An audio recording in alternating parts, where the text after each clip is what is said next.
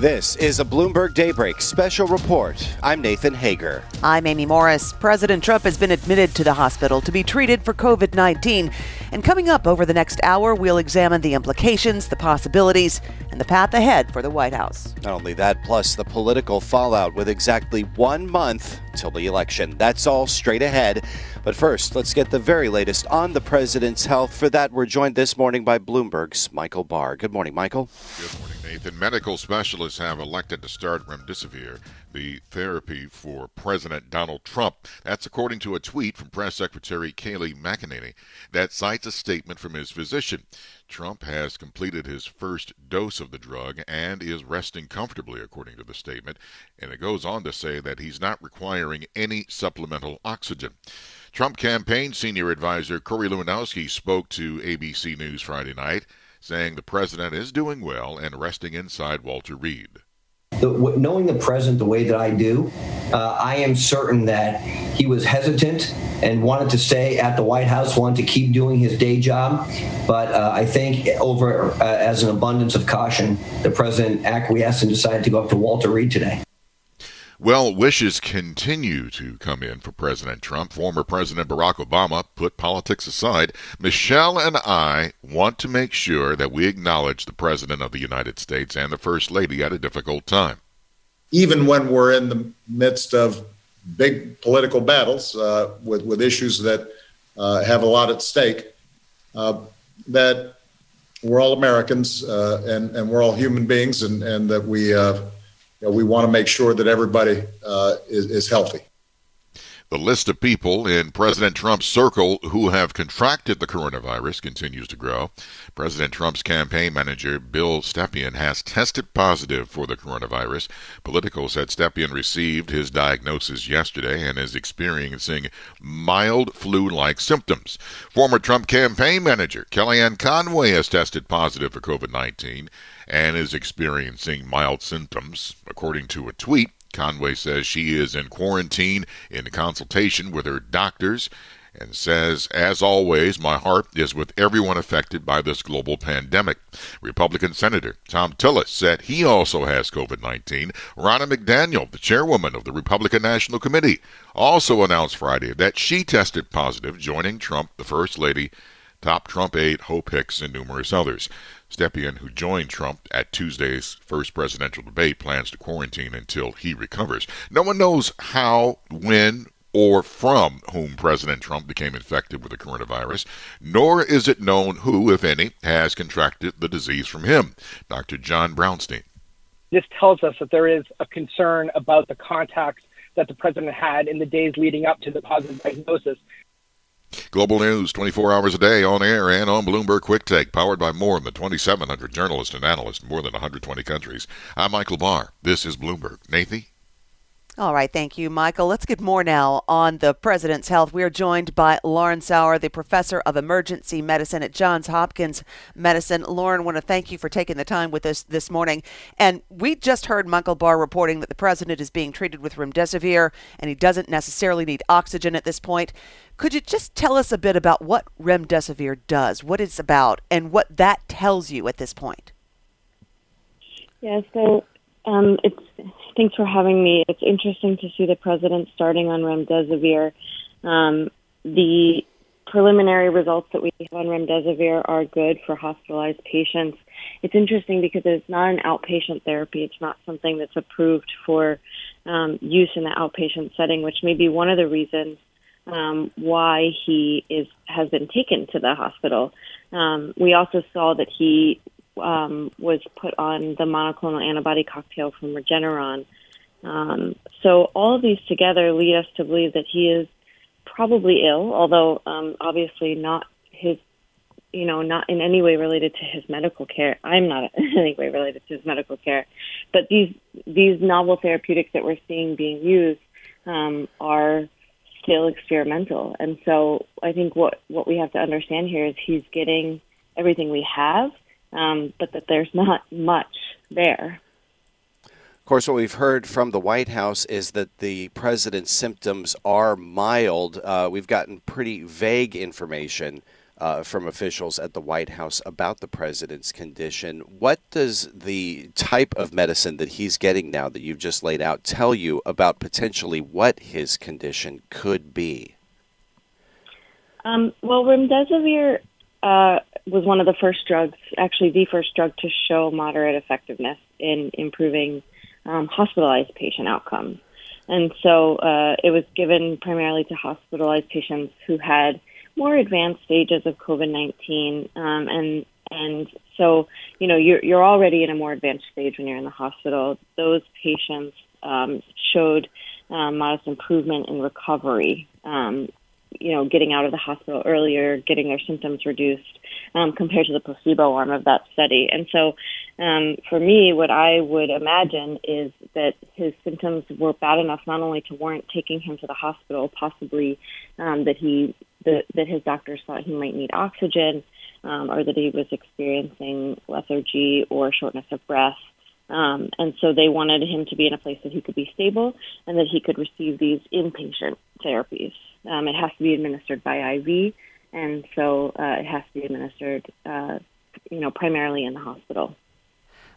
I wanted to know about how this disease progresses. We've been told that the president's in good spirits. He intends to work as he can from the hospital while he is there. But when the disease progresses, when COVID 19 takes a hold, it can move fast. Can you give us more insight and context about the progress of the disease and how long it might take to recover versus how quickly it can get worse? Sure. So, um, generally speaking, um, you see um, symptoms uh, two to three uh, days out uh, to varying degrees.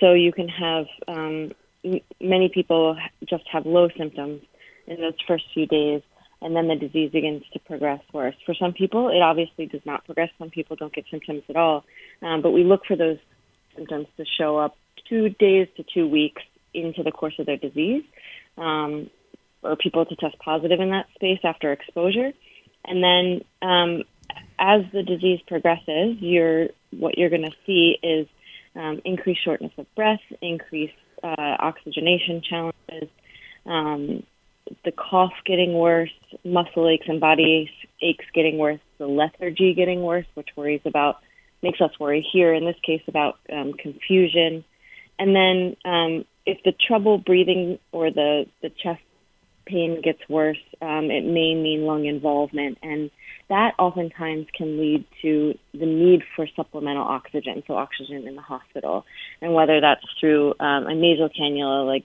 that that you just wear, or um, in in the worst cases, intubation or mechanical ventilation, and possibly um, ECMO. Um, that's when we, these patients can get really sick and they can stay really sick for a long time. And so you want to sort of get control of the disease long before people need um, supplemental oxygen. And we're, we're learning more about these patients every day. So, um, you know, remember that this is a disease that was completely new to us just uh, seven months ago. And, um, or sorry, uh, 11 months ago. And, right. um, you know, so the, the disease progression, we're still seeing cases where it's different than what we believe we know to be true so far. Um, and so it is a little worrisome in a general sense to see, to hear about his disease progression happening so quickly. But again, we don't, we don't, we're not being given the full picture, or we don't know if we're being given the full picture. So it may be that um, he was feeling unwell prior to when we're hearing about him beginning to feel unwell. We're speaking with Lauren Sauer, professor of emergency medicine at Johns Hopkins Medicine. Of course, we saw a domino effect just about of uh, White House aides and other officials within the White House and on Capitol Hill announcing yesterday uh, that they too had come down with the coronavirus. Given the incubation period of this disease, how many more potential cases could we expect to see come out of the White House? Are you concerned at all about the protocols that have been in place? At the White House over the last several months? I think many of us have been concerned about the protocols. Um, you know, I think the biggest lesson that um, I hope many people learn from this um, and that we've been sort of talking about for a long time is that testing alone will not protect you from the coronavirus. testing helps identify cases of coronavirus. Regular testing helps identify cases as early as possible, um, but it doesn't protect you from the asymptomatic cases. Oftentimes, it doesn't protect you from um, getting the coronavirus if you're exposed to someone who's just too early in their disease course to test positive. And so, what what we've seen in the White House and from this administration is a lack of, of social distancing, a lack of mask wearing. I think um, all things are sort of starting to point to this event in the Rose Garden. Um, people sitting shoulder to shoulder, and yes, while it was outside, when you're that close, um, you can still have high risk exposures.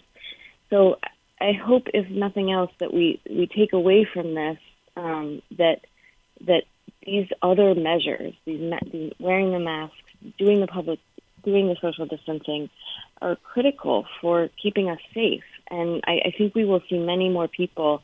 Um, I hope not, truly, but I, I think we will see many more people from this event and, and from this sort of bubble of the White House get sick um, or test positive. And so uh, I'm imagining that the testing has increased significantly in this group, but that um, that that we will see more positives to come. Professor Sauer, we only have about a minute to go, but I did want to get a quick question in about what happens next. Let's say the president recovers, he's okay, he is uh, discharged from the hospital. What might he be dealing with after getting over the virus? Um, we've heard of profound weakness in people for quite some time after COVID cases. People saying that they don't, they kind of just don't feel quite right. Um, and, you know, there are these patients who are experiencing what some are calling long COVID, which is a, a very protracted symptomatic um, course of the of the disease. So long COVID um, means you experience your symptoms for a very extended period of time. You don't fully recover, um, and and the CDC and other agencies are actively working on what that means for the disease uh, for people who have experienced the disease. He could feel short of breath for a very long time, uh, which would make doing things like standing for long periods of time at a debate really challenging. Um, and even and if he, you know, if he, for example, progresses to the ICU, that could mean that could mean he's feeling, you know, that that his recovery in the hospital alone, let alone out of the hospital, could could last for a very long time. Lauren Sauer, professor of emergency medicine at Johns Hopkins Medicine. Again, thank you so much for your insights on this early Saturday morning. Much appreciated. And coming up next on this Bloomberg Daybreak special report, the political fallout. Terry Haines, founder of Pangaea Policy, will join us to break down the situation and what it means for November 3rd. This is Bloomberg. This is a Bloomberg Daybreak special report. It is 617 on Wall Street. I'm Nathan Hager. I'm Amy Morris. President Trump has been admitted to the hospital to be treated for COVID 19.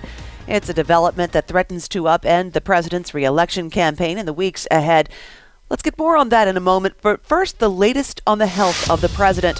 For that, we're joined live by Bloomberg's Michael Barr. Michael. Thank you very much, Amy. President Donald Trump arrived at Walter Reed National Military Medical Center on Friday to be treated over the coming days for COVID 19 signaling growing concern about the severity of his illness. Medical specialists have elected to start remdesivir the therapy for President Trump.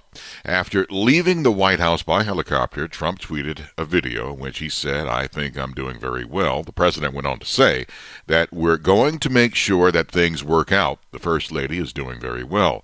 Former Trump campaign manager Kellyanne Conway says she has tested positive for COVID 19 and is experiencing mild symptoms. Global news 24 hours a day, on air and on Bloomberg Quick Take, powered by more than 2,700 journalists and analysts in more than 120 countries. I'm Michael Barr. This is Bloomberg. Nathan. Okay, Michael, thank you. While the president receives treatment at Walter Reed, the political calendar stops for no one and nothing. We are exactly one month away this morning from the election. For the political implications of all of this, we're joined now by Terry Haines, founder of Pangaea Policy it's sort of funny to imagine, Terry, that just a you know, couple of days ago we were talking about the president's debate performance, the Supreme Court nomination, uh, hopes that the president would be able to pivot from the coronavirus, and now it seems like we can't avoid talking about anything but this. Good morning, Nathan. And yeah, those were good times, right? Uh, so long ago. Uh, yeah, it's uh, we can't pivot from talking about anything but, but this, but uh, uh, we probably are because uh, the, this is all going to take place from now on out uh, into a larger political context, and frankly, one that's uh, one that's very tight. Uh, you have uh, in battleground states, you have uh, Vice President Biden up a cumulative kind of margin of error, about three and a half percent. Uh, the president, uh, as of this morning, is doing marginally better, about a half a point or so better than uh, Secretary Clinton was in 2016. And you have a lot of polls suggesting that even the national uh, the national outlook, which uh, I think is a beauty contest and nothing more, but uh, is kind of ranges between four and seven points. So we were at a, we were at a moment where uh, the race was tightening, and uh, will probably remain so. I think, frankly, for the uh, for the for, for the rest of the campaigns. Uh, Terry, the president's diagnosis perhaps not moving the needle among voters, but is it moving the needle among lawmakers? I'm wondering about talks with the stimulus. Is there still any chance that we'll be getting one? Has it changed those odds? Good morning, Amy. And I've, I'm I've been bearish on the stimulus for over a month now, and uh, I remain so. I uh, I raised my odds. I was at uh, as recently as a week or so ago was at about ten percent. I raised them to 40%, but I raised them to 40% the other day, uh, largely because of the possibility of political stupidity, which uh, which you know is always lurking out there. But uh, uh, but I think the what you have is a couple of things going. One is that you have both parties splintered. Uh, Republicans, we know, are splintered because some don't want a bill at all and some want a small bill. Uh, Democrats are also splintered. The reason why Speaker Pelosi is at the table has everything to do with uh, her vulnerable centrists, who actually are the uh, are the majority in the House uh, 30 or so centrists to a majority of roughly 15, uh, saying, "Look, you know, we're you know we're getting beat up out here. Our our districts need it. We have to do something." So all of a sudden, Pelosi comes down by a trillion dollars from a uh, a number that she didn't want to come down from before. Uh, but you know, it's not. You know, the that the the political signal that sends uh, is that Republicans shouldn't make a deal uh, because if the House is in play uh, as a result of these uh, these folks feeling pressure, well then you know maybe they can pick up some seats, maybe they can pick up the House majority. It doesn't take much. So, you know, how I look at this overall is Pelosi doing what she can to get a deal for her centrists, uh, Mnuchin and the president wanting to, to do whatever they can to uh, tell the markets they're continuing to work on it, and if they can get Pelosi to cave, they you know they they you know they'd be happy to do it. Uh, but Republicans uh, still not in their political interest to actually do something. So I'm still bearish on this before the election. I, th- I certainly think a deal gets uh, gets done after the election. Finally, I want to say to you that Pelosi did something important yesterday that I think supports my theory, which is uh, announced that she would agree to an airline bailout separate from the stimulus overall. Uh, anytime a politician is is breaking off a large piece of her leverage and using it uh, uh, as a standalone, uh, that tells you that the, the bigger bill is probably in trouble. So we might get a piecemeal approach on stimulus, perhaps. Yeah. What about the uh, Supreme Court confirmation fight coming up in less than two weeks now. A couple of members of the Senate Judiciary Committee have also come down with the coronavirus. Does that put uh, Senate Judiciary Chairman Lindsey Graham's calendar in jeopardy? Uh, to, right now, I think it does not. Uh, my, I, I still remain of the view that uh, Judge Barrett is about 70% likely to be confirmed. Uh, you know, Republicans have enough votes. They seem like they're all going to be in favor of Barrett, even though they quite properly uh, say that they're going to hold their uh, hold their powder until after the hearings. Uh, they've confirmed her three three years ago, so you know there's a high degree of confidence that they will continue uh, along that line. Uh, but at the same time, the Senate Judiciary Committee can do virtual hearings uh, and, you know, and, and pipe in senators virtually. Uh, they've done that before. Other Senate committees have done that before. So uh, the mere fact of a couple of lawmakers testing positive, uh, regardless of party or anything else, uh, doesn't uh, doesn't disqualify those hearings from going forward. And you know, the real question is uh, whether you're going to have enough votes physically on the floor of the Senate in a in a few weeks because uh, the Senate has not to date put virtual voting in place. So uh, they're going to need to be present and accounted for whenever they vote, and uh, and that's the real sticking point. All right, we have been talking with Terry Haines, founder of Pangaea Policy. Terry, I want to thank you for joining us this morning with your insight into this, looking into how the president's health right now and being hospitalized at Walter Reed uh, is impacting everything from the election, but also the odds of getting a stimulus and what is going on with the Supreme Court. We're going to keep an eye on that for you, and much more still to come on this Bloomberg Daybreak special report. Coming up, we're going to talk about the president's treatment. We'll be talking with Andy Pekosz from the Johns Hopkins Bloomberg School of Public Health. He'll be joining us to talk more about the president's condition, the type of treatment that is underway at Walter Reed Medical Center, and perhaps what might, may be facing the president health wise once he recovers. I'm Amy Morris alongside Nathan Hager and Michael Barr. Stay with us. It is 625 on Wall Street. This is Bloomberg.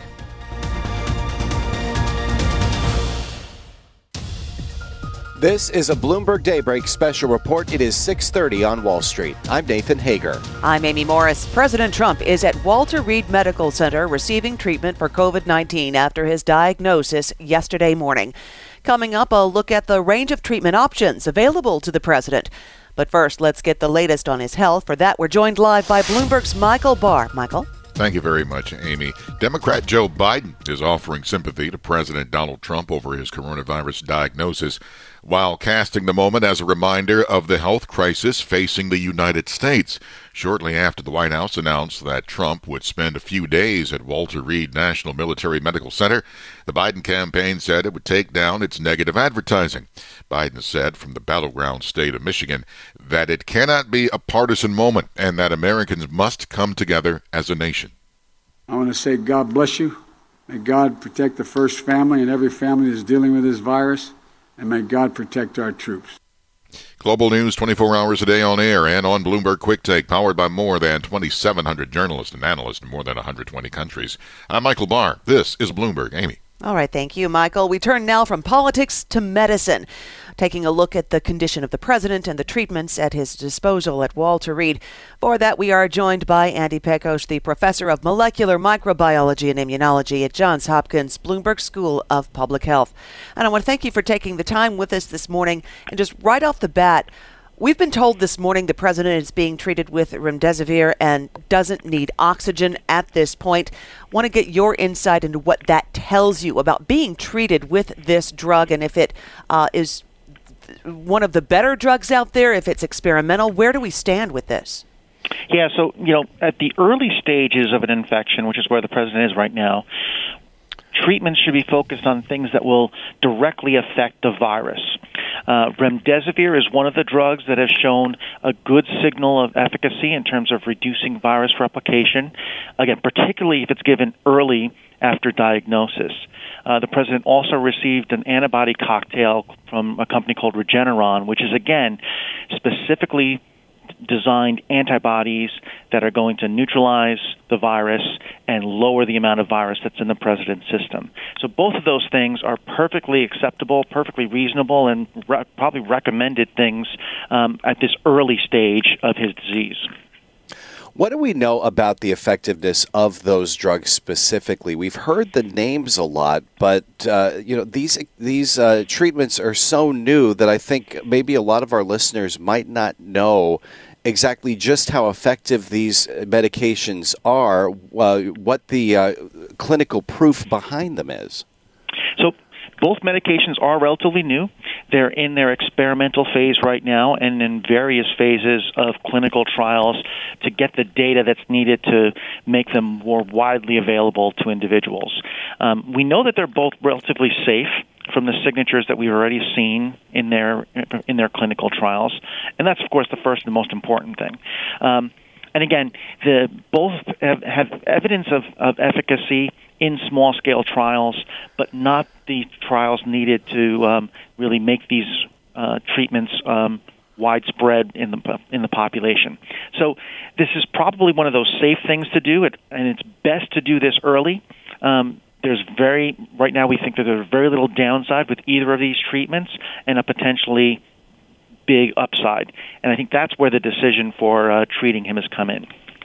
I want to look into what may be happening next. And, and we've talked about this before as far as antibodies and vaccination. There are several people in the White House who have tested positive the president, the first lady, Hope Hicks, uh, Bill Stepien, Kellyanne Conway. Those numbers may actually increase.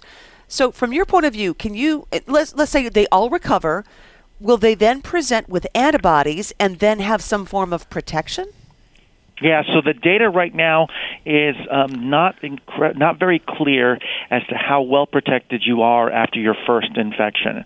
Um, we and other groups all across the country have been studying people who've recovered from infection, and we see a very wide response. Um, some people maintain high levels of antibodies. Some people's antibodies drop down relatively low. Um, many people develop other arms of their immune system called cellular immunity to relatively strong levels too. Uh, the most important thing to remember is, you know, your body's immune system will always remember the first infection. So even if there isn't a good signature from these from uh, in people who are who who uh, recover from an infection, their body will remember that. They'll have what we call a memory response. The next time they see the virus, their antibodies and other things will will boost up much much more faster. So there really isn't going to be. We can't say right now that a person who is infected once can't ever get infected again. But there's a high probability that those people uh, will be um, uh, relatively resist- resistant from infection, and if they do get infected, they'll probably suffer much more uh, uh, less severe symptoms. The president is 74 years old. Uh, the last time he had a physical, he weighed more than 240 pounds. Given those comorbidities, Professor Pekosz, what kind of lasting effect could this virus have on his body after he recovers? Yeah, so this this long term effects of the disease is something that uh, is being documented right now um, in many individuals who are infected, um, and those can in- include fatigue. They can include um, we- um, um, heart uh, issues and a, a whole range of other issues. Now, they appear in a, a, a small percentage of individuals, but not a, a, a percentage that we should ignore. Um, all of those things are, are, are, things that we don't know how to treat yet, um, and we don't understand how the how the virus is causing the these uh, long-term symptoms and this disease in other organs outside of the the respiratory tract. You know, we have a pretty good idea what's going on within the respiratory tract in the early stages of infection, but why the virus is causing such a we call systemic disease, a disease in other organs, is still unclear. Uh, very briefly, I wanted to get into the spread of COVID 19. The president, his family, their entourage maskless on multiple occasions. We've seen them traveling, we've seen them at rallies. Do you anticipate more cases coming? Uh, it would not be surprising if you saw more cases. I think besides uh, uh, remembering that we we're all interested in making sure the president recovers well from this infection, and all of the rest of the staff uh, can recover from infection as well. It's important that the contact tracing gets into full gear right now to really identify who has been exposed, who is infected, put them into isolation, and to lower the number of cases that are going to occur within the White House. Obviously, White House is incredibly important um, uh, in terms of our federal government, and there has to be an active method going out there right now to identify all the individuals potentially infected, isolate them, test them, and then go forward with um, with being able to resume some level of, of activity there. I will mention one thing. No, none of the interventions that we use for COVID 19 is 100% effective. It's the combination of masking, social distancing, no large events, and then testing when appropriate. All those things together give us a high confidence of being able to identify and contain the virus. But no one of those things alone um, is enough to give us a high level of protection. And those kinds of uh, guidances have implications not just for the workings of the White House, but for the campaign going forward. Now, just uh, less than, just about a month away now. Andy Pekosz, professor of molecular microbiology and immunology at Johns Hopkins Bloomberg School of Public Health. We get your free, uh, your insights frequently on Bloomberg Daybreak, and we thank you for providing them uh, to us uh, this morning as well. Coming up in the minutes ahead on this Bloomberg Daybreak special report, we will continue to look at the fallout within the walls of the White House, how the executive branch plans to push on as the commander in chief receives treatment. I'm Nathan Hager alongside Amy Morris and Michael Barr. It is 6:39 on Wall Street. This is Bloomberg. This is a Bloomberg Daybreak special report. It's 6:45 on Wall Street. I'm Nathan Hager. I'm Amy Morris. President Trump has been admitted to the hospital to be treated for COVID-19, a development that threatens to upend operations at the White House in coming days. We'll get more on that in just a moment, but first the latest on the health of the president. For that, we're joined live by Bloomberg's Michael Barr. Michael Thank you very much, Amy. Stricken by COVID 19, a feverish and fatigued President Donald Trump was flown to a military hospital where he is being given remdesivir therapy after being injected with an experimental drug combination in a treatment at the White House. The president released a video thanking people for their support and saying he was going to Walter Reed as a precaution. I think I'm doing very well but we're going to make sure that things work out. The First Lady is doing very well. It is now said that former Trump campaign manager Kellyanne Conway has tested positive for the virus. Global news 24 hours a day on air and on Bloomberg Quick Take, powered by more than 2,700 journalists and analysts in more than 120 countries. I'm Michael Barr. This is Bloomberg. Nathan. Okay, Michael, thank you. While the president receives treatment at Walter Reed, there are questions about how the executive branch may function if his condition worsens. And to discuss that, we're pleased to bring in this morning Wendy Schiller, chair of the political science department at Brown University. Great, as always, to speak with you, Professor Schiller. And as we heard from Michael Barr, it's not just the president, it's Kellyanne Conway. A number of other White House aides and Trump campaign aides have tested positive for the coronavirus coronavirus, Hope Hicks, senators among them. What is your level of concern about the functioning of the government going forward? Well, I mean, I, I, we have a, you know, sort of robust, very large infrastructure in the federal government. So the bureaucracy, which sort of runs all, not sort of, does run uh, all of these programs that we rely on, that's functioning. You know, that's a civil service operation. There's millions of people in the federal bureaucracy. So in terms of making sure Social Security goes out, it's usually direct deposit, things like Medicare reimbursement, um, the things that we really need, the military. I, I'm not concerned at the moment about that infrastructure structure, but I am concerned about information transparency. It's really important that the leaders of Congress, both the Democrats and the Republicans, are fully informed about the president's condition and certainly fully informed about Vice President Pence's um, readiness and uh, you know how, how much Pence is being briefed on everything. For example, as the Secretary of Defense, making sure to brief Secret- um, Vice President Pence right now. Uh, you know how much of that has shifted to Pence whereas it normally would be directed at the president, or is the president full on, you know, continuing to receive information and briefings and not yet bringing Pence in at that level? Professor Schiller, I like what you said about transparency. I'd like to um, sort of build on that, that's all right. There are plenty of rumors and speculation, even conspiracy theories that are floating around the internet because internet. So let's separate that fact from fiction. Do you see this moving the needle when it comes to, say, voter turnout?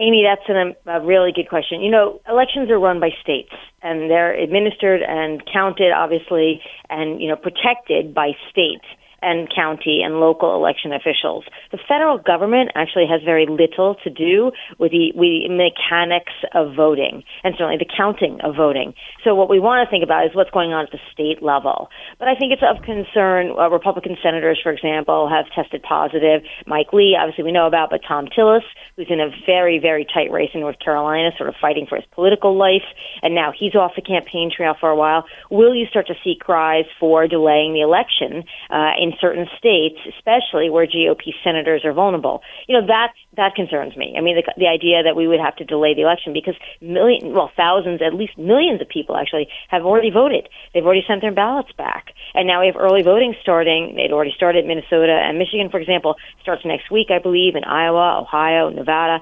So the election is happening and uh, any cries to stop the election that would that would start to concern me. It would take uh, a lot more than just a flip of the switch to delay the election, right? I mean, just the logistical challenge alone would be uh, daunting, wouldn't it? Yeah, Nathan, there's a constitutional reason. You know, uh, the president can't delay the election, for example. And yeah, it's just impossible because what would you do with everybody who's already voted? This is why people talk about early voting and they talk about the fact that either you vote, everybody votes on November 3rd with the same information, or everybody's voting at a different time with different levels of information. And that's true this year, especially true this year because of mail in ballot and early in person voting. So yeah, everybody's voting on a different day with different information. People voted before the president tested positive and was hospitalized, and you know we're all hoping he recovers. And people will may say, oh, I'm going to wait now. I'm not going to cast my ballot until I see what happens to President Trump because maybe I want Pence, maybe I don't want Pence. So there's a great deal of uncertainty, and I think that's what's starting to concern everybody, right? Uncertainty is bad for markets, it's bad for business, it's bad for voters. Uh, so I think everybody's hoping that we see that the president's treated and starts to improve. Uh, whether it becomes a long-standing campaign issue, that idea with with constant voting, the idea that it becomes an issue for November, I don't think it operates this year. I think it's an issue now. We're talking with Wendy Schiller, the chair of political science at Brown University. And, Professor, also wanted to ask you about historical perspective. Do you have anything in your memory banks or in history that can sort of give us a roadmap as to how all of this is going to play out? You know, I, I was just saying to myself last night, I have never uh, witnessed anything like this right? I mean, obviously, there's concern. The President of the United States is hospitalized, and we know that COVID can progress in all sorts of directions. It can get better, they can get worse. Sometimes people are put on ventilators, in which case they have to be sedated. So, you know, the, these are scary times, they're very uncertain times. But the fundamental issue of COVID politically um, is something we've been living with for a very long time, and was obviously Biden made a big issue of during the debate, and Trump made fun of him for wearing a mask. You know, I hope Trump recovers. But in that sense, you think this just reminds voters that the president did not do a very good job on COVID, uh, from public messaging to mask wearing uh, to containment. And whether you think that's fair or not, this just really drives that issue home for voters in a really real way right now. And it raises a, a delicate question for how uh, former Vice President Joe Biden reacts to the president's illness and whether to bring up that nexus of how the president being in the hospital sort of symbolizes his response to this pandemic. Uh, what is the difficulty that the uh, that the Democrat in this race faces when it comes to responding to the president's illness? I, I think it is a really awkward uh, situation for the for, for the Biden campaign. So they've made a decision uh, to stop running their negative ads for now. You know, remember they have a lot more money now on cash on hand than the Trump campaign has. So in some ways, stopping those ads now, but if you just start to rerun them in two weeks, is not necessarily uh, you know a sacrifice on the part of the Biden campaign. But the fact that this just reminds voters about COVID and about the fact that not only the president has tested positive and is ill, but many of his senior staff staff, including his wife, have tested positive and are ill. I think Biden's going to let that sink in without emphasizing it. They don't have to do much there, but it's also a fine line. You don't want, you know, there's a sympathy factor for the president, and Biden doesn't want to look unsympathetic. So he's already tweeted out that his prayers are for the president's recovery. And I think Biden does want Trump to recover because obviously we face a very different scenario if Trump gets worse. Uh, and that throws everything into question. So I think the Biden campaign is hoping for a recovery. But you're right. Um, it's a very fine line to walk. I think he'll continue to campaign on things like health care and certainly the economy because they don't relate directly to the president's current condition you mentioned all of the people, the senior staff, uh, some of the senators who have been diagnosed with uh, the coronavirus now there's a lot going on right now. You've got a Supreme Court nominee. Uh, you've got uh, the stimulus that is pending. Um, not to mention the, what is going on with the economy, uh, jobs, uh, the uh, Wall Street. There's a lot happening right now. How does the administration at this point ensure that the business of government continues while the president's being treated? Well, that's really up to the president, right? I mean, if he will not relinquish temporary power to Pence, I think things get very complicated. For example, if they try to issue any executive orders while he's under treatment for COVID, one might so go to the courts and say, you know, the president's not uh, healthy, he's not in the right mind, he shouldn't be doing this. Uh, my understanding is that the Trump administration has promised more ICE raids in the next couple of weeks uh, against people who are undocumented. We'll see if that goes through and whether that's challenged. And there's procedural rules in the Senate, for example, on quorum, and we've got somebody who's on the Senate Judiciary Committee in the Republican Party who's tested positive who can't be there.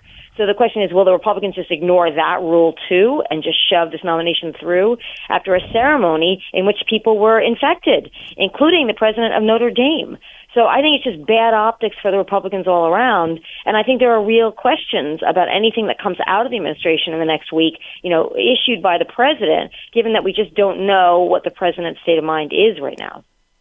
Of course, the uh, White House has said that the president won't relinquish his powers and will continue to perform the functions of the presidency uh, within Walter Reed at the presidential offices there. Are you confident that he'll be able to do that and that, as you say, that uh, Congress will be able to perform its functions potentially remotely uh, as possibly this, uh, this outbreak continues to spread? Yeah, I mean, I think that uh, Congress right now, I think, can function. The question is um, because because of the specifics of who sits on which committee and the particular rules of the United States Senate, it may be that the Republicans have to blatantly ignore the the rules of the chamber to get this nominee through, which I think becomes a bigger problem for them. So, can they function? Yes. Can they function on the timeline that they have promised? Not necessarily, and that's going to be up to Mitch McConnell and the Republican leadership in the Senate. Uh, as far as Senate, as the president goes, if somebody's on, we've all, you know, let's say you have surgery or something and you have anesthesia or you're on painkillers or you're not feeling all that well, you know, these are national security and, and, and sometimes life and death decisions. You'd hope the president would say, I'm not clear, so I'm going to give Pence the authority for a week. But I don't see this president doing that. I just don't see Trump handing over the reins four weeks before Election Day. All right, Wendy Schiller, Chair of Political Science at Brown University. It is always great to pick your brain and talk with you. Thanks so much for joining us this morning and providing that insight. Much more still to come on this Bloomberg Daybreak special report. The President's treatment. Dr. Amesh Adalja from the Johns Hopkins Public School of Public Health will be joining us. We'll get more on the President's condition and treatment underway at Walter Reed Medical Center. And Nathan, there's a lot more coming up in the next hour. Oh, yeah, there certainly is, Amy. We're going to continue to unpack the political political implications of the president's illness. Uh, on the campaign trail, we're going to be speaking with uh, Bloomberg's Tyler Pager about how this affects the campaign going forward, as well as Greg Valliere, Chief U.S. Policy Strategist at AGF Investments. He'll be with us as well to take a look at how this illness could affect markets. As our coverage, this Bloomberg Daybreak special report on the president in the hospital continues on Bloomberg Radio. This is a Bloomberg Daybreak special report. I'm Nathan Hager. I'm Amy Morris. President Trump has been admitted to the hospital to be treated for COVID 19. Coming up over the next hour, we examine the implications, the possibilities, and the path ahead for the White House. Plus, the political fallout with exactly one month until the election. That's all straight ahead. But first, let's get the very latest on the president's health. For that, we're joined this morning by Bloomberg's Michael Barr. Good morning, Michael. Good morning, Nathan. Stricken by COVID 19, a feverish and fatigued President Donald Trump was flown to a military hospital where he is being given remdesivir therapy after being injected with an experimental drug combination in treatment at the White House. The president released a video thanking people for their support and saying he was going to Walter Reed as a precaution. I want to thank everybody for the tremendous support. I'm going to Walter Reed Hospital. I think I'm doing very well but we're going to make sure that things work out. The First Lady is doing very well. So uh, thank you very much. I appreciate it. I will never forget it. Thank you.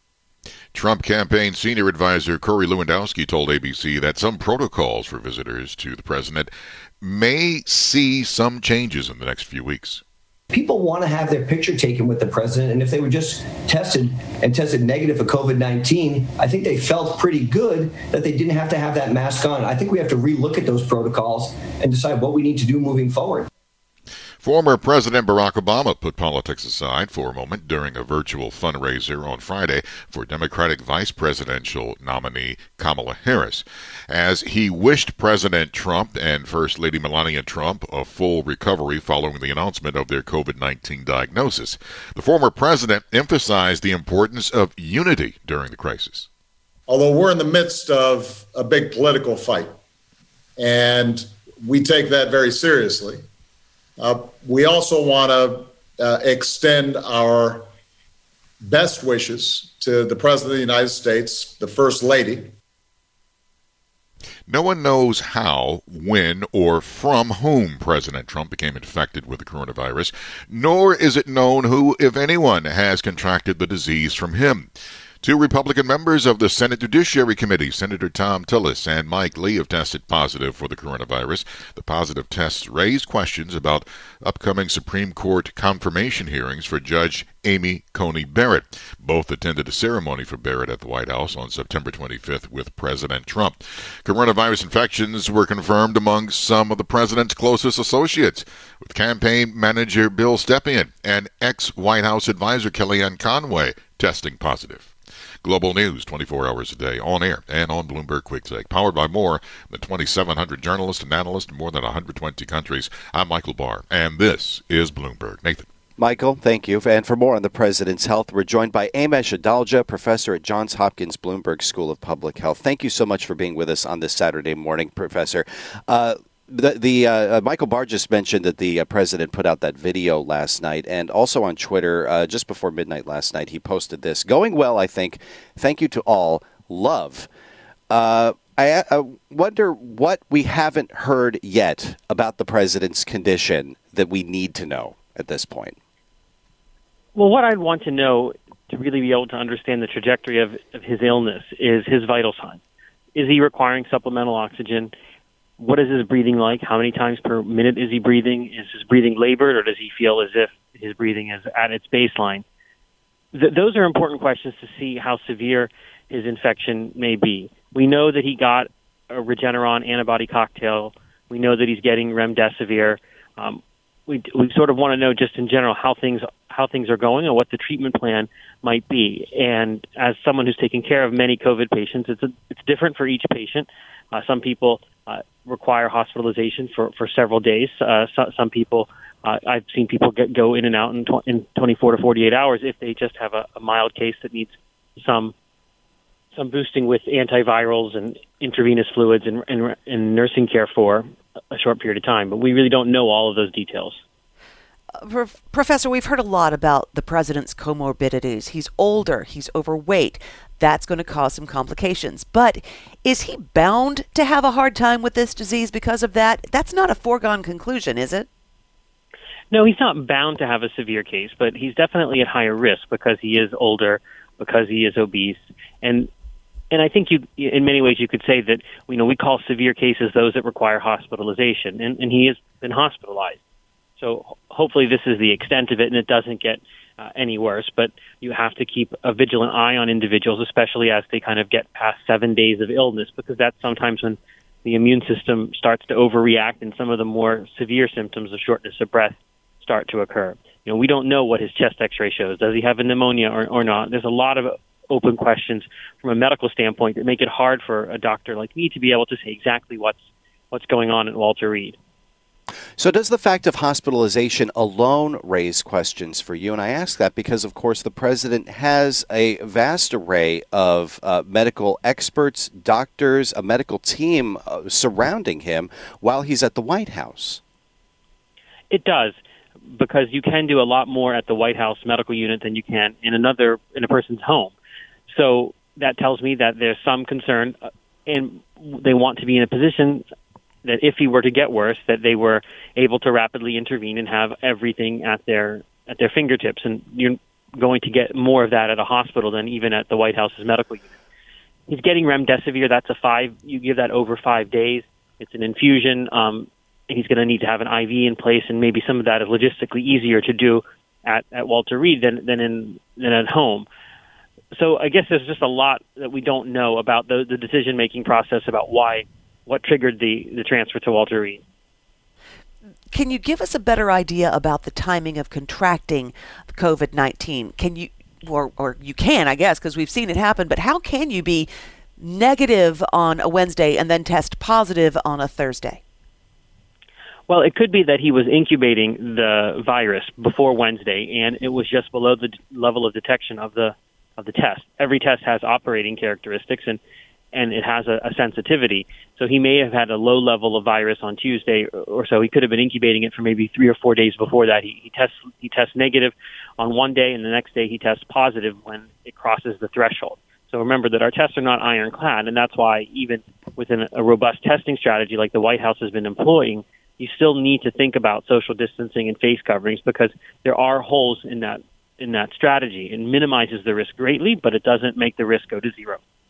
Is it possible for the White House to tighten its strategy further when it comes to testing and uh, safety protocols? It definitely is. Just by having everybody wear face coverings, trying to have meetings where everybody is six feet apart, that that would go a long way. If you look at a lot of the cases being linked to the event with the Supreme Court nomination announcement, you can just take a look at those pictures and the hugging and how closely packed people were together. And and you've seen multiple people that attended that event become sick. And the contact tracing will show whether or not that actually was a super spreading event. But by by all measures, it really looks like that from from the outside with senators and, and, and Kellyanne Conway, as well as the president of Notre Dame and, and other individuals who attended that event all infected. And that type of an event is something that you really shouldn't be having in this type of a pandemic, at least in the manner that they set it up. We are talking with Amesh Adalja, the professor at Johns Hopkins Bloomberg School of Public Health. Can we expand on that just a little bit? Because we have heard a lot about how COVID is spread droplets in the air, or left on a doorknob, or a handrail, whether it's inhaled or whether it's by touch. When you, in your professional capacity, see those things like the rallies or debates, Uh, what can you specifically pick out of those scenarios and say, okay, that's a risk, that's a risk, that shouldn't be happening? Itemize that for us if you could. The two biggest things are that people are within six feet of each other. There's not social distancing, and not many of them are wearing face coverings. And many of them are getting a false sense of security because they go through some testing protocol that happens at the White House. But you might just you just have to remember that the test is only one moment in time so, so those are the big things. It's it's really it's when you think about surface transmission, railings and touching things, that's secondary.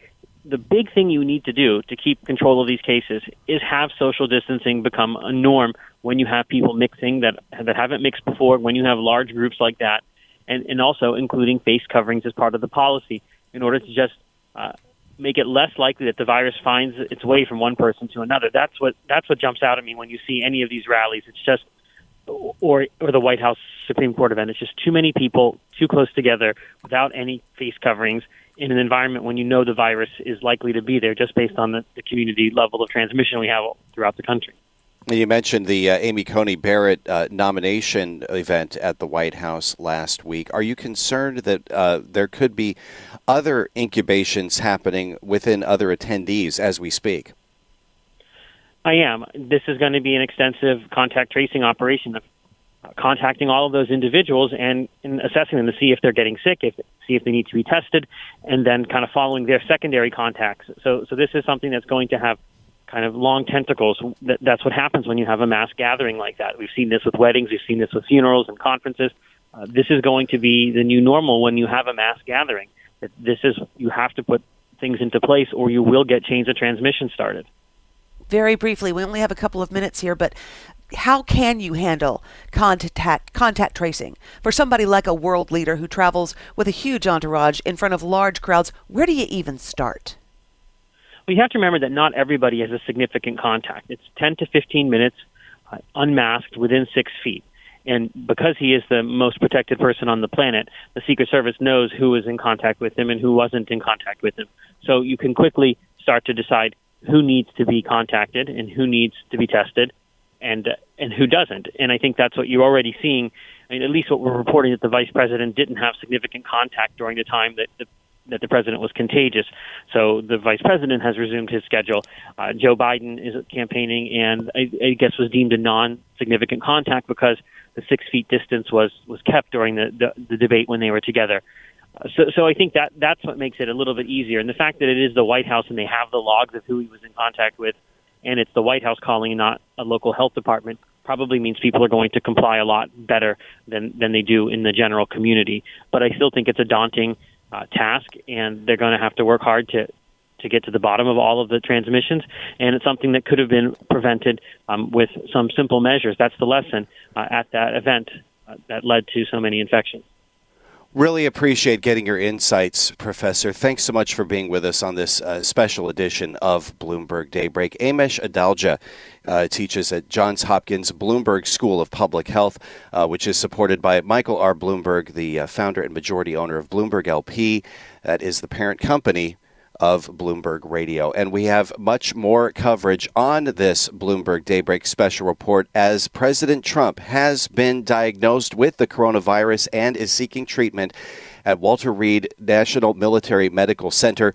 Uh, straight ahead, we're going to take a look at the political fallout from the president's treatment. Greg Valliere Chief U.S. policy strategist at AGF Investments is going to join us to break down the situation, what it means not just for November 3rd, but for policy in Washington and the impact on markets. I'm Nathan Hager alongside Amy Morris and Michael Barr. It's 7:13 on Wall Street and this is Bloomberg. This is a Bloomberg Daybreak special report. It's 7:17 on Wall Street. I'm Nathan Hager. I'm Amy Morris. President Trump admitted to the hospital to be treated for COVID 19. It is a development threatening to upend the president's reelection campaign in the weeks ahead. We're going to get more on that in just a moment, but first, the latest on the health of the president. For that, we are joined live by Bloomberg's Michael Barr. Michael.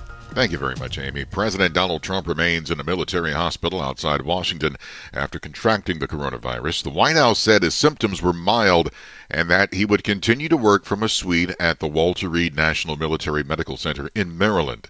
His hospitalization heightened fears that his condition was more serious. The president's physician, Sean Conley, said late Friday night that Trump was being treated with the antiviral drug remdesivir and did not require oxygen. More and more prominent people in political circles revolving around Trump tested positive for the virus. They included his campaign manager, Bill Stepien, two Republican senators, and a former top White House aide, Kellyanne Conway. Global news 24 hours a day on air and on Bloomberg Quick Take, powered by more than 2,700 journalists and analysts in more than 120 countries. I'm Michael Barr, and this is Bloomberg. Amy. All right, thank you, Michael. And while the president is receiving treatment at Walter Reed, the political calendar stops for no one and nothing. We are just one month away from the election. For the political implications of all of this, we are joined now by Greg Valliere, the Chief U.S. Policy Strategist at AGF Investments. Greg, it's always a pleasure to talk to you, and we thank you for taking the time on this Saturday morning. I have been wondering about your immediate thoughts upon hearing the president had contracted the virus and was being admitted to Walter Reed. Well, you have to think, Amy, that he is getting the best medical care in the world. And statistically, the odds would favor him uh, recovering. But at the same time, it was a shock to see this. Yeah, definitely a shock, I think, not just inside Washington, but across the country. I mean, you've been following politics, Greg, for a long time. Can you think of any precedent for something like this happening so close to an election? No. Uh, it, this is really uh, totally uncharted waters there's still so many unanswered questions in terms of you know whether Biden will campaign aggressively in the next 14 days, whether the president comes back strongly. Uh, huge issues, Nathan, and I think that the bottom line for me is that 48 hours ago I thought Biden was the front runner. Today, I still think Biden is the front runner if we could, I'd like to expand just beyond the U.S. borders because we know already other White House officials have contracted the virus. Some senators have. This is bound to spread, at least somewhat, some more. Does this put the U.S. in a vulnerable position globally? I'm not sure. I, I think that the generals and Pence and others are uh, have things under control. But again, it, this is such uncharted waters. Just to give one example, will the Supreme Court uh, case with uh, a new a new justice continue? Uh, a couple of uh, key senators, including Tillis of North Carolina, now have the virus. So everywhere you look, you see things where there are no certain answers. Do you think that a Supreme Court nomination and confirmation process can go forward smoothly if it does need to uh, get to the point where it has to be held remotely because those couple of senators and you know who knows whether we could see more uh, can't appear in person because they're infected? Well, at least a couple of them, I think, uh, will not be at the hearings, and you can't vote unless you're in person. So that could complicate things later in in the month. No no question about it. I still think odds would favor her confirmation uh, in late October. And let's look at the negotiations over a stimulus package. What sort of position does this put Nancy, the House Speaker Nancy Pelosi in when it comes to those negotiations to be able to, you know, push her side and wanting to get more money in that package without looking, uh, frankly, ghoulish? Yeah, that's a great point, Amy. I think that uh, she now feels there's a chance to get a deal. Uh, Mnuchin the Treasury Secretary still thinks there's a good chance for a deal. The problem is Mitch McConnell and many Republicans who see a deficit that's just exploding out of control. But I would have to say odds for a stimulus deal have gone from slim to, to moderate just in the last 48 hours. Where do you see the pressure points uh, toward c- getting somewhere in the middle on stimulus? Obviously, the president's illness has put the uh, impact of the coronavirus in focus. What about the jobs report that we got uh, just yesterday that's showing uh, still a tepid recovery in the labor market? Yeah, it was a pretty mediocre number, no question about it. I think that there's an increasingly compelling case to do a stimulus bill. I do think we'll get one. The question is when. Does it come in the next few weeks or does it come after the election? But I do think another stimulus bill is very likely. You know, a really important point yesterday is that the president said we've rounded the corner. He, he's obviously trying to diminish uh, concerns over this. Well, that's all demolished now with the President of the United States in the hospital. We have not necessarily rounded the corner, and I think we need another bill when a president is hospitalized, and we have had presidents hospitalized before, you find the rumors and the speculation and the conspiracy theories. Can we separate fact from fiction? Can you see how this would move the needle when it comes to, say, voter turnout or voter sympathy uh, for this administration? Where do you see this going? Well, you know, you make a good point. I think there could be voter sympathy. Uh, when Ronald Reagan was shot in 1981, you know, he handled it with humor and grace and came back quickly. You know, if Trump were able to replicate that, uh, ironically, this could actually work to his favor. Yesterday, we heard from House Speaker Pelosi saying she was more hopeful that we would get a stimulus and thinking that the president coming down with this virus would lead to a more serious response to the pandemic. Do you see that happening now that the president uh, has been infected? Yeah, I do think that's increasingly likely.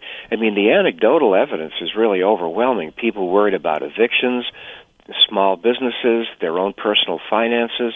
Uh, we are not out of the woods, and if you want proof, you've again you've got the president in the hospital. So I do think a deal is coming. I just don't know when. And we'll have to keep following it for now. Uh, clock is ticking till election yep. day. Greg Valliere, Chief U.S. Policy Strategist, AGF Investments. Always great having you with us on Bloomberg Daybreak, and uh, thanks for coming in on overtime on this Saturday morning. Straight ahead on this Bloomberg Daybreak special report on the president's treatment for COVID 19, we'll speak with uh, Bloomberg News political reporter Tyler Pager. Uh, he's been embedded with the Biden campaign over the last several months, and he's going to speak with us about the Democratic presidential nominee's response to the president's diagnosis, what it could mean with this campaign continuing now just 31 days until the election. Alongside Amy Morris and Michael Barr, I'm Nathan Hager. It is 725 on Wall Street, and this is Bloomberg. This is a Bloomberg Daybreak special report. It is 7:30 on Wall Street. I'm Nathan Hager. I'm Amy Morris. President Trump is at Walter Reed Medical Center receiving treatment for COVID-19. He was diagnosed in the wee hours yesterday morning. And coming up, we're going to take a look at the range of treatment options available to the president and how other campaigns are responding to this. But first, we get the latest on President Trump's health with Bloomberg's Michael Barr. Michael.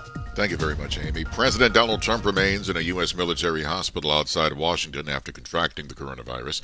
The White House said his symptoms were mild and that he would continue to work from a suite at the Walter Reed National Military Medical Center in Maryland.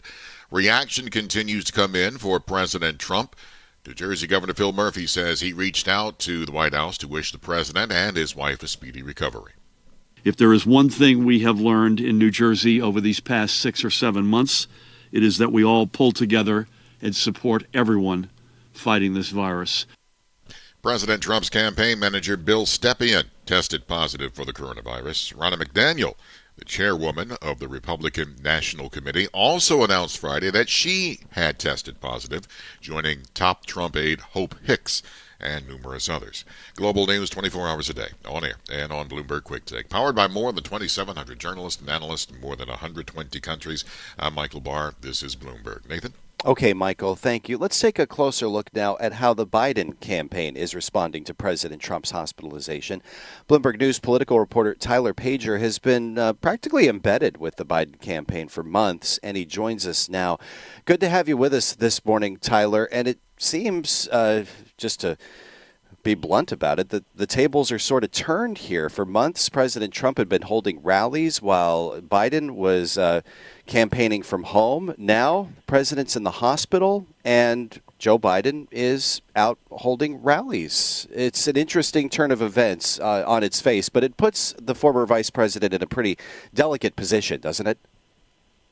Yeah, thanks so much for having me, and, and good morning to, to you guys. So, I, I, as as you said, I've been covering the Biden campaign for more than a year, and and in March, it really uh, his campaign really you know sidelined. They didn't um, he didn't leave his house for for months. He was campaigning virtually, and then um, in this in the spring and into the summer, he started a little bit to do small events in the Delaware and Pennsylvania area, and after Labor Day, he really picked it up and started traveling more frequently to battleground states. But the one the one thing that his campaign has always um, maintained is that they would follow social distancing and public health guidelines. So he's never held a rally. He's never held a, a massive event like Trump had. You know, these big thousand, more than thousand people rallies in airport hangars around the country. Biden was very careful about, um, you know, ensuring social distancing and requiring everyone to wear masks and and that's what I think we'll see moving forward. I was with the the former vice president yesterday in Grand Rapids, Michigan, a trip that was delayed after uh, you know Biden had his own uh, health scare that that he could have been exposed to Trump. Uh, at the debate on Tuesday night in Cleveland, um, and so they delayed the trip, but ended up going through with it. There were fewer than 20 people at an outdoor speech that he gave at a at a union hall um, in Grand Rapids, Michigan, and, and, gave a speech. Did not remove his mask once, um, and tailored his message a little bit. Was was not as sharp with the criticism of the president as we usually see.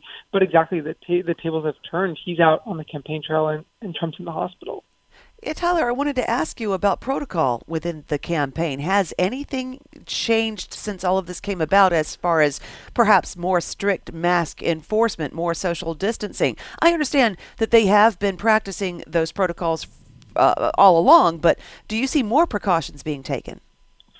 Yeah, so they've been pretty strict about it um, for for months, and and even um, in the past few weeks, you know, ratcheted up a little bit. Every member of the traveling press is tested for coronavirus before they're able to travel with the former vice president. All the staff that that travels with with Biden as well is tested. Um, and so since he started traveling, those have been kind of the precautions.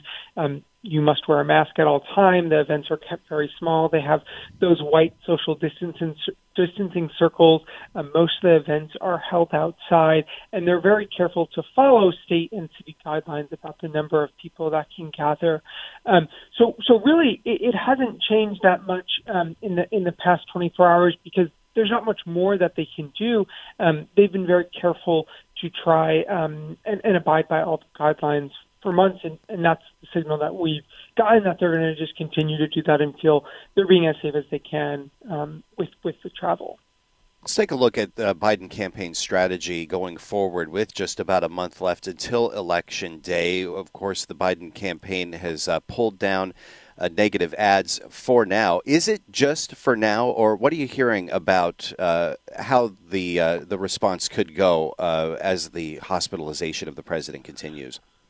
Right. I think it, it's hard to say exactly how you know the, the negative ad piece of it will play.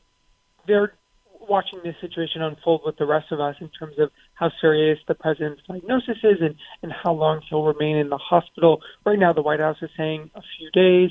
Um, if he leaves the hospital, maybe we'll see those negative ads come back. The campaign has not signaled either way.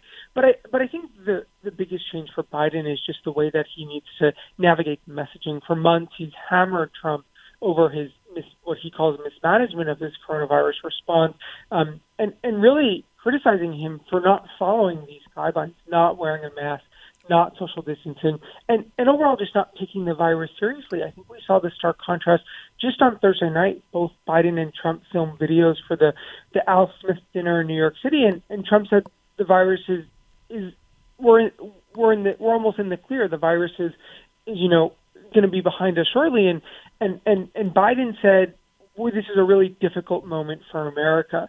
And I think these contrasting messages emphasize, you know, the different ways that they've handled this. And now that Trump has contrasted the virus, Biden is, is a little bit more carefully, you know, uh, reiterating the importance of public health guidelines, um, while also, you know, being clear that, that he feels the president has not always followed the guidelines that his own health health team and, and government departments have set. Uh, very briefly, Tyler, you did have a story on the Bloomberg terminal. You were able to get a scoop on the prep for the vice presidential debate coming up on Tuesday. Is there anything changing now from that prep work that you have seen for that debate now that the president has been diagnosed? Got about a minute here. Yeah, so the biggest change just happened last night is the debate commission agreed to uh, keep Kamala Harris and Mike Pence further apart, um, moving from seven feet to 12 feet. So that was something that, that the Biden Harris campaign wanted to keep even more distance between the candidates. Um, and, and it seems like all parties agreed to that. Um, so we'll see Wednesday night. Uh, Kamala Harris and Mike Pence take the stage in Salt Lake City um, and be a little bit further apart than uh, initially planned. And just very quickly here, Tyler, I mean, th- this uh, diagnosis for the president puts a lot more focus on this vice presidential debate in just a couple of days. 100%. I think usually the vice presidential debate is, is not nearly as, as, as highly watched as the presidential debate, but given that we don't even know if there will be able to be more presidential debates between Biden and Trump as the president recovers, I think a lot of attention are going to be on on Harris and Pence as they kind of spar, um, defending their own records, but also the people at the top of the ticket that they're hoping to serve with uh, for Pence again, and for Harris for for a new term with with Biden. So many questions and so many issues uh, in focus as uh, we head uh, closer to that vice presidential debate, with the president, of course, potentially watching from the sidelines here uh, as he continues to recover from coronavirus at Walter Reed. Bloomberg News political reporter Tyler Pager, thank you again for being with us this morning. And as we continue this special report on Bloomberg Daybreak, we will continue to watch the fallout for the political races and within the walls of the White House. How the executive branch plans to push on as the commander in chief receives treatment. It is 7:39 on Wall Street. This is Bloomberg. This is a Bloomberg Daybreak special report. It's 7:45 on Wall Street. I'm Nathan Hager. I'm Amy Morris. President Trump has been admitted to Walter Reed Hospital to be treated for COVID-19. It is a development threatening to upend operations at the White House in the coming days. We're going to get more on that in a moment, but first, the latest on the president's health. For that, we're joined live by Bloomberg's Michael Barr. Michael. Thank you very much, Amy. Stricken by COVID 19, President Donald Trump has been flown to Walter Reed Military Hospital where he is being given remdesivir therapy after being injected with an experimental drug combination in treatment at the White House. The White House said Trump is expected to stay for a few days. They say he would continue to work from the hospital's presidential suite, which is equipped to allow him to keep up his official duties. The president released a video thanking people for their support, saying he was going to Walter Reed as a precaution. I think I'm doing very well, but we're going to make sure that things work out. The First Lady is doing very well. Meanwhile, more people in Trump's inner circle have tested positive for the virus. In a tweet, former Trump campaign manager Kellyanne Conway says she tested positive for COVID 19. President Trump's campaign manager Bill Stepien also tested positive for COVID 19 on Friday. Global News 24 hours a day, on air and on Bloomberg Quick Take. Powered by more than 2,700 journalists and analysts in more than 120 countries. I'm Michael Barr. This is Bloomberg. Amy. All right, thank you, Michael. While the president is receiving treatment at Walter Reed, there are questions about how the executive branch may function if his condition does get worse. Plus, there's political fallout. There's only a month until the election.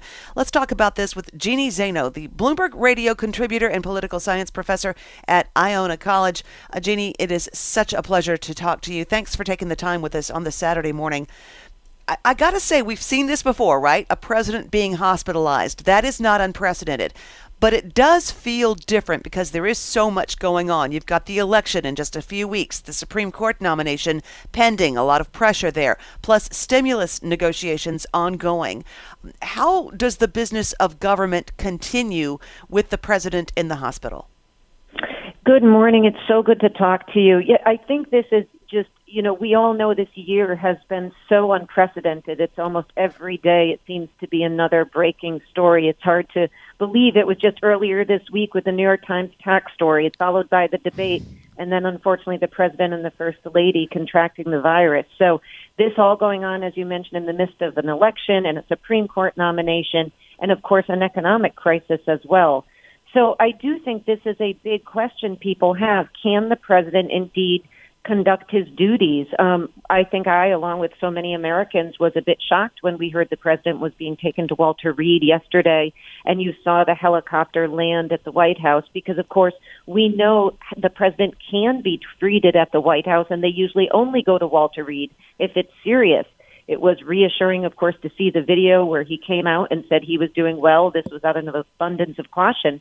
But I do think the question that Americans have is that this is a White House that has been a bit slow in the last few days to give information. It was, of course, Bloomberg that broke the news that Hope Hicks was infected. The White House knew and did not break the news, and the president was traveling to New Jersey for a fundraiser that day. So those kinds of things, I think, give people pause. Are we getting the information we need out of the White House? Is the president equipped at this point? Is he physically able to govern? We understand he has a low grade fever. We understand that he is experiencing mild symptoms. And of course, if he's not, who is going to be governing in his wake? Is it the vice president? Um, is it somebody other high level in the White House? Who is handling the business of the American people? And as you mentioned, this is not just about the president. We've got other people in the administration, high level senators, and of course, people in his own campaign who have we know have been infected as well. So all of those things giving us pause about the question of both governing and campaigning.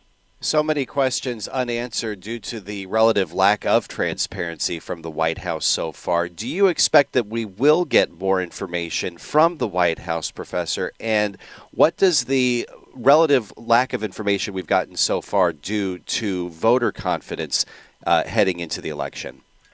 You know, I, I would hope we would get more information, but I am not at this point hopeful about that. This has been an administration that has not handled crises very well when it comes to leveling with the American people. And so, you know, I think we all think back to those tapes that were released with the president telling Bob Woodward that, in fact, he wasn't upfront with the American public because he didn't want people to, uh, you know, experience panic. Well, in a pandemic, the president, the White House, the administration has to level with the American public. So it's indicative of what I think is making people you know, a, bit concerned that at this point, is the president mildly ill or is it something more serious they're not telling us? We don't know. I think another concern is that the president, of course, is very much in charge of this White House and in charge of the campaign. And if he is not able to do that, who do they fill, who fills those shoes? Can anybody? In the campaign sense, I don't think anybody can. In the governing sense, I, I would assume it would be the chief of staff or more importantly, the vice president and yet that there's a constitutional way in which that designation is made, and obviously, as far as we know, uh, that has not been made yet. Leads us to believe the president is still working from Walter Reed and is able to do that. But again, uh, not a lot of confidence in the ability or the willingness of the White House to be upfront about that at this point. And of course, from a human perspective, they are struggling with their own health issues and adjusting to a situation, you know, nobody would expect to have to work under. And that creates a lot of concern as well. Are the protocols in place for them to handle something like this? We are speaking with Jeannie Zaino, Bloomberg radio contributor and political science professor at Iona College. Uh, and uh, let's put a little historical perspective on what you were just explaining. Because remember when Ronald Reagan had colon cancer surgery in 1985, he was hospitalized for a week. He did not invoke that clause in the 25th Amendment to transfer power to the vice president.